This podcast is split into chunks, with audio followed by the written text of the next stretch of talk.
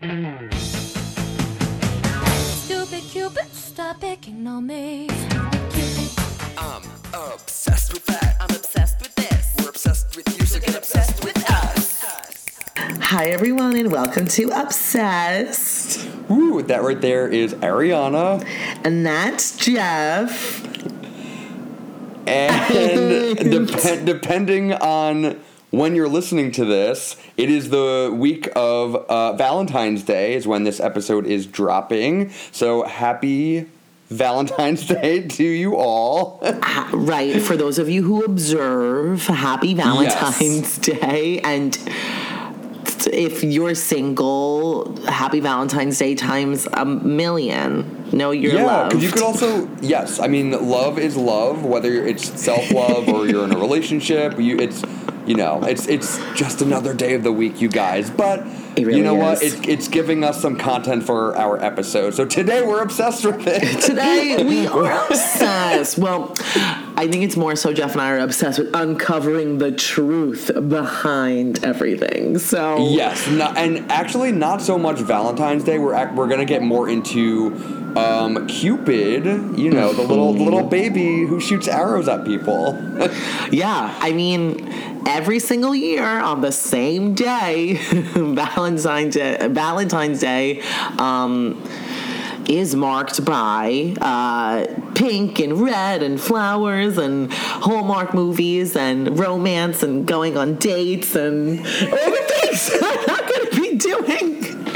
And and images of this little chubby, precious, magical baby boy who flies around shooting people.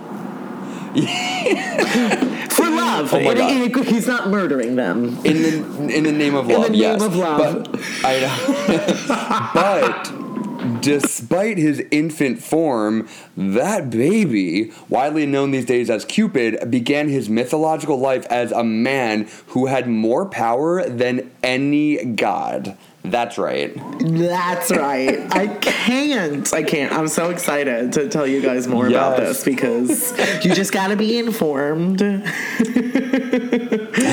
um, he is precious, though. At least little He pictures of him. is. Yeah. I think. Um, I well, think. yeah, and well, also, you know, we'll find out. We'll find out. Um, but I do love chocolate. I don't know why I just threw that in there. Oh, I do too. I, I love the, the chocolate heart boxes still. yeah, the caramel is my favorite. Like you know when you know when Mm. you find the caramel square. Yes, so good. Oh, if I just had a whole box of the, those caramel squares, I'd be the happiest person ever.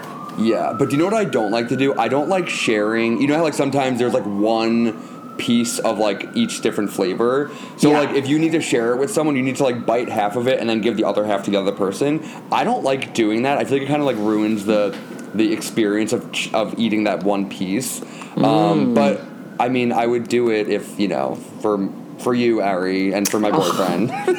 That's oh my god, that's so but sweet, not for guys. ev- not for just anyone.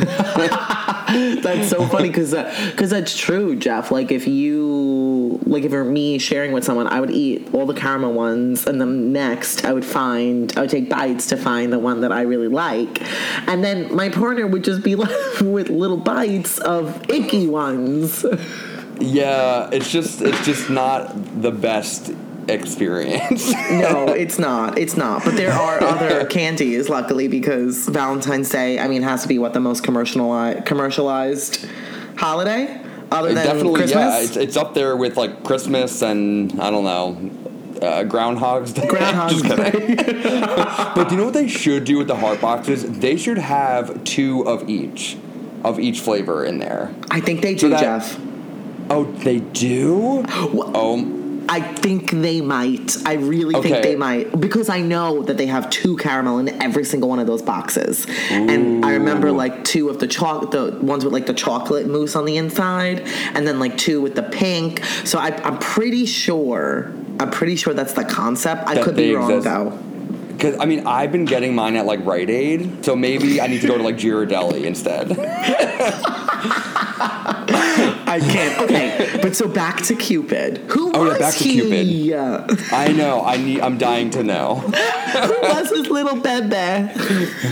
okay, so according to Richard Martin, who is a classics professor at Stanford University, in the Greek literary sources that we have, this is this is him speaking. Um, Cupid is depicted as simply unconquerable. So whatever he wants to happen happens and he causes disaster, which I don't think is uh, too similar to the Cupid that we kind of like grew up with, right? No, that he sounds more of like a villain in after hearing that description. I know. Like so Um, whatever he wants to happen happens. Like excuse me, Cupid? Yeah, because I guess if he has the power to like make someone fall in love, he could probably have. He probably has the power to make them do other things. You know. Well, true. Oh my god. And then left and right, he's just like, "Oh, I don't like those people together. Oh, this person wronged me. I'm going to ruin their relationship and blah blah blah." And could just go around and make them fall in love with other people. Exactly. Yes. Damn. Um, so okay. So going going back to the origin of Cupid, the original Cupid was he was more of a heartthrob than a cherub. Um, but I would say like a sinister heartthrob. He may have looked like a heartthrob, but he definitely had some um, sinister motives. Um, so trace back to 700 BC. This character of legend was called Eros, the Greek word for desire. In the archaic period, Eros, who was the son of Aphrodite, the, the goddess of love, he would play with the hearts of mortals and gods to cause mayhem and he was depicted as a young man in his late teens. He was also considered both handsome and threatening, as he would use his power to make people fall in love, but it was all done with sinister intentions and would oftentimes make the wrong people fall in love, and it would usually end in tragedy. And again, as we just mentioned, this is pretty far off from the modern depiction of this god as a playful little boy. So yeah, he was pretty much this invincible like cosmic force that would just bring people together and just cause like chaos. Um He sounds kind of hot. Yeah, I mean, He sounds kind of hot. I can't and I can't argue with you there. He, he is depicted as a heartthrob, which is why I think people were so easily like influenced by him because he was hot and manipulative Mm-hmm. and probably really strong. Okay, so literally, like, just men walking on this planet now. Pretty much, yes. We are. They're spitting images of Right, except that he, heroes. he is actually powerful. yes, more powerful than the gods. Yes. Um, so interesting. Okay, well, um, something something kind of strange ended up happening around fourth century BCE, which I don't know how much later, Jeff. That was from seven hundred BC. BCE. How is BCE different from BC? Do we know? Hold on. Because it could be six hundred and ninety. Common era. Four. So, uh, oh, okay, okay. An important reason for adopt, adopting BCE and CE is religious neutrality.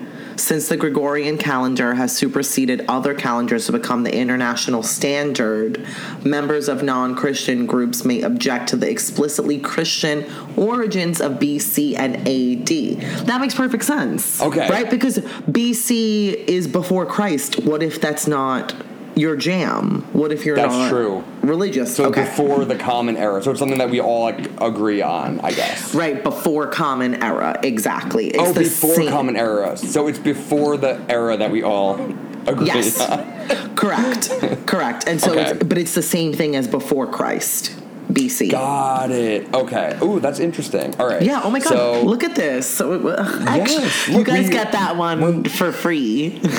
We're learning so much. Um, okay, so some. Okay, so you said something happened around fourth century BCE, Yes. which would be what the year. Uh, I'll, t- I'll, I'll tell you, Jeff. So, yeah, well, I don't know 700 to 4th century. It's uh, 400. Wait. No, Oh, it's like yeah, that's closer. That's closer to, that's more recent. yeah, yeah, yeah. Yes, Because it goes down. But do you know how like n- like when I think of like twentieth century, you always minus one. So like 20th century is actually the 1900s. And like the 21st Yes. century is like the 2000s. So what would fourth century be? Would that be the 300s or the 500s? That's a good question. I feel like it'd be the 500s. Yeah, right? So a few hundred years later, after he was this like hot, manipulative dude, um, um, uh, he he changed a little bit to accommodate, you know, like the average person. So what ended up happening was uh, people were getting intimidated by this like sexually powerful, controlling man who could literally strike people into loving one another. Um, so people were intimidated, and the social status of women in Athens, which, as we know, is the central city of Greek literature and just a lot of our history, um, was falling drastically. So we have people being intimidated combined with women not doing so well in Athens. so, what better than a rebrand of this of this being Yes. and and um and increase the power of women or at least have others see women in a in a better light.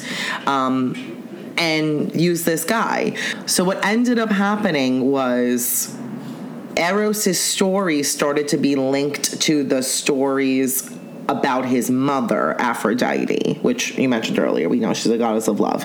Um, Yeah, so it was seen that like if a woman controlled Eros's Cupid's every move, then mortals would have no reason to fear him. And Eros suddenly became not that powerful anymore, and he would only act on his mother's wishes. So again, we have this like Aphrodite, now this woman controlling this uncontrollable uh, incontrollable being, and now it's like, damn, Aphrodite's like a baddie. Yes. And also now people aren't like, oh my fucking god, this this jerk off is here again, and he's gonna do some damage. Yeah, it's kind of like a like a rebellious teenager who's finally being like reprimanded by Yeah. his, his mother. Um, one hundred percent. so yeah, so the, the way to sort of constrain, constrict, and diffuse Eros is to keep infantilizing him. So keep like regressing mm-hmm. him to the to the point where he's now an infant. So so now he completely like lost his status as this invincible, unconquerable being, and he's now just simply the son of Aphrodite. And based on his mother's wishes, rather than his own uh, chaotic impulses, he would then use his powers to create meaningful relationships between people, because that's what his mother wanted. And when the Roman era began, and uh, because Greeks were seen as culturally sophisticated, much of this Greek mythology was adopted by the Romans. So when the Romans adopted this, they chose to bring over the more recent iteration of Eros as a cute little chubby baby, and they named him Cupid, which is a synonym for Eno, e, Eros, that also translates to desire. And the uh, Roman equivalent of Aphrodite was Venus. I like uh, the in, infantilization, if you will, Yeah. of Eros is just so thrilling to me. Um, I love nothing more than this happening. I know. I'm imagining him like it's like a ben- Benjamin Button moment. Like he's like this like huge, powerful man, like shrinking down into a baby. Yeah, yeah, and just like losing losing the power that he knew so well. Um, so for the Romans, the character of Cupid, as we said, was always this like little cherub who followed his mother's wishes to make people fall in love. But it wasn't just the Romans who became obsessed with the Greek portrayal of Cupid. Centuries later, Renaissance painters took up his imagery or this imagery and depicted the Cupid figure as a child. Um, this is seen in the 1602 Caravaggio's Cupid, which showed like a young nude boy with wings and a bow. And that's actually, I believe, the first modern depiction of Cupid. If you guys want to see, you can look it up. Caravaggio. Um, you got it. Just look up Cupid. Just look it up. Yeah. Just look it up. Yeah, yeah, yeah. And he's he's not like a, a baby baby, but he's like a uh, he's a child. So yes, and then Valentine's Day, which was already becoming popular in the 18th century, um, was even more popular in the 19th, 19th century, and that's where Cupid became linked to the holiday for his love-creating abilities. And it's no surprise that when greeting card manufacturers made products for the holiday, they obviously included the imagery of Cupid that was inspired by the beloved Renaissance art. Obsessed. Um, the industry, though, really started to hit its stride in the 1850s after Congress voted to decrease postage rates in an effort to circumvent the privatization of the Postal Service. I don't know if you guys knew that one. Um, this this uh, postal reform, if you will, made it possible for everyday Americans. Made it possible for everyday Americans to send and receive mail, which is kind of sick. Like, I actually didn't realize the postal service was around that long. Yeah. Um, while so continuing with that, right? Americans can now send and receive mail. Um, while the Industrial Revolution brought printing press technology. Um, so when Hallmark like became began manufacturing Valentine's Day cards in 1916, this mass production meant sending postcards was much cheaper and easier. Uh, and as Valentine's Day became more convenient, Cupid imagery just was being plastered everywhere. Yeah, I mean it is. Yeah, like nowadays it's synonymous with with Valentine's Day, um, and For sure. Valentine's Day has remained one of uh, Hallmark's two biggest holidays. Can you guess the other one? That's right, Christmas. Um, so You got it, Christmas. yes, so uh, and that's when. Um, uh, Hallmark was founded in 1910, so that's when like you know Valentine's Day really really blew up. Um, in fact, industry wide, around 145 million Valentine's Day cards are sent annually, and that's not including children's classroom cards. Do you remember those days, Ari, when you would like every single person in your class would bring in like a Valenti- Valentine's Day card for everyone? Did you have that? Like the school? little ones. Yes, the little ones, and like maybe they'll like they'll attach like a little lollipop to it, or Oh, I used to love those. Yes, I remember in third grade, I brought Britney Spears Valentine's Day cards to my class, and um, I was showing my friend LaQuinn at the time a picture of like because on one of the cards Britney Spears was in like a beach towel, and we were like, yeah, she's so hot. Like I'm gonna like that's why I got these cards because she's so hot. Blah blah blah. But no, I just am obsessed with Britney Spears from a very young age. Oh, Jeff, Jeff, the way that you doubled down. I know. I was definitely like popular with the guys at that time, uh, or on that day at least, because I was handing out all these pictures of Britney to all to my I, classmates. They're like, they're like, yeah, dude, she's so hot. and you're like, yeah, oh my god. And then you're going home and you're like learning her dance moves. I know. oh my gosh, so that so much. I don't remember. I don't. I don't necessarily remember the the Britney ones, but yeah, there were so many. I remember like Lion King and like all those cute little things. Um, so fine. Okay, so. To wrap up Cupid, well, there's a little bit more. Um, so, uh, you know, it, I think it may seem strange uh, that we would collectively associate a baby with a bow and an arrow as like a symbol of this extraordinarily popular holiday. But it is pretty simple. So this is like written so like awkwardly. I'm obsessed. Um, we have the Roman and Greek traditions, which left us with this like mischievous, powerful Cupid. Um, and he serves a different purpose in modern culture. And that that Greek con- conception of Eros as a god who uses power for ill is not what Cupid stands for today. Yes. So, so collectively associating the holiday with a little baby and a bow and arrow is okay because he's not going around doing that. Yes. And yeah, and like sometimes, like if you really think of Cupid and kind of like apply it to maybe more like a psychological perspective, um, sometimes people need like a little push to make their first move and to like better express themselves. So sometimes having Cupid depicted on a Valentine's Day card behind a couple, he's like kind of pushing them together to like do just that, to express their love, their friendship. So it's kind of like that little voice that's in the back of your head that's like, just ask her out, man. Yeah, one hundred percent. Yeah, he's that Um, little like like confidence boost that you need.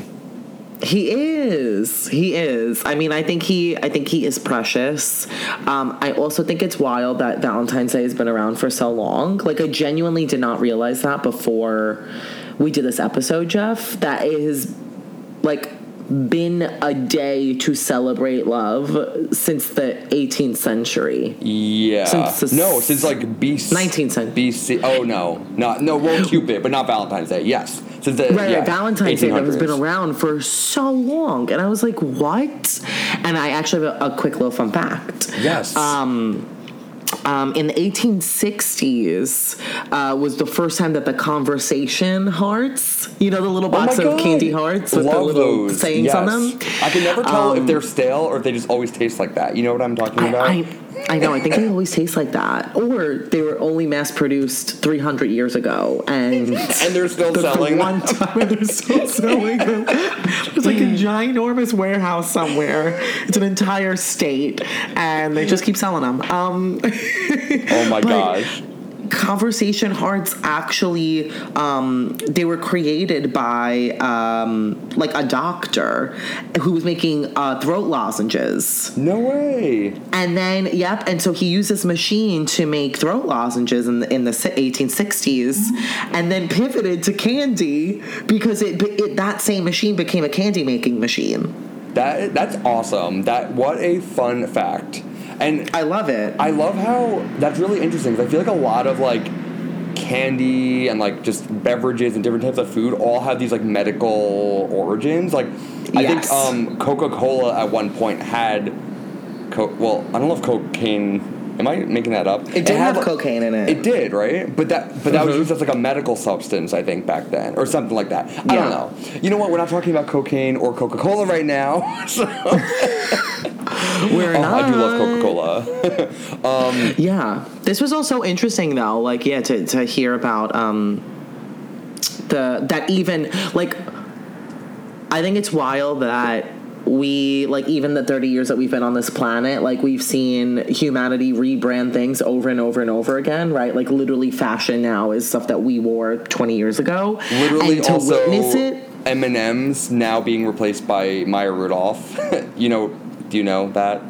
Like the, What- the i'm sorry what? Like the M and M characters are gone because Wait, they're all gone? I thought it was just the, the, the hot green ones and her boots. No, she had I her think sneakers. all I think all the characters are gone now. What I know. Well, don't quote me on that, but I'm, I just I saw that they were like erased from like all branding, and now it's just Maya Rudolph. And I do love Maya Rudolph, but I think it's kind of ridiculous that we even had to go that far. They're fucking pieces of candy. They're pieces of candy with chocolate on the inside, with eyeballs and shoes. Like what? I, yes, I know. I think it's ridiculous. no, I'm pissed off. I'm pissed off. Well.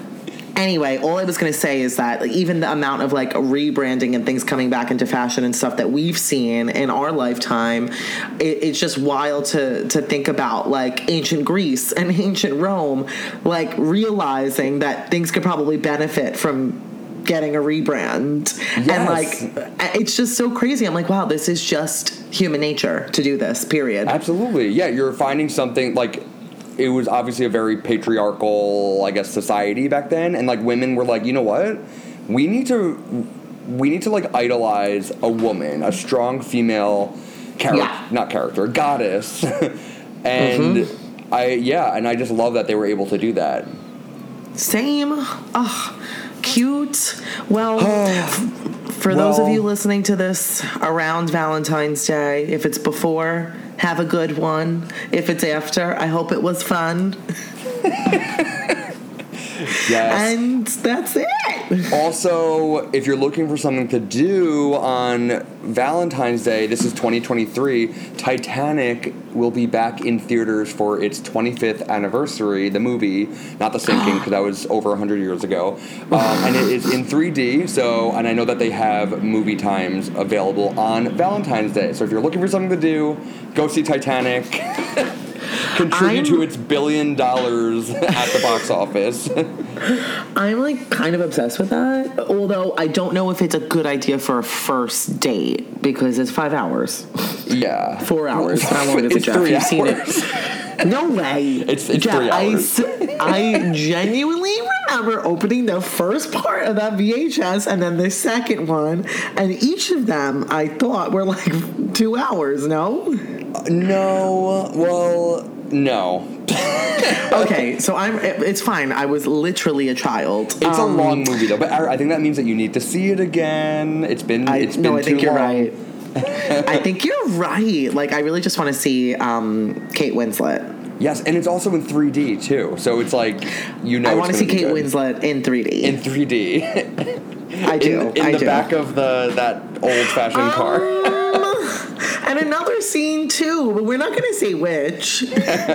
I heard that they actually blow steam at you in the theater when they're in the back seat of that that car, and then they splash water at you. I'm gonna have to remove my. Oh, good. Oh, good.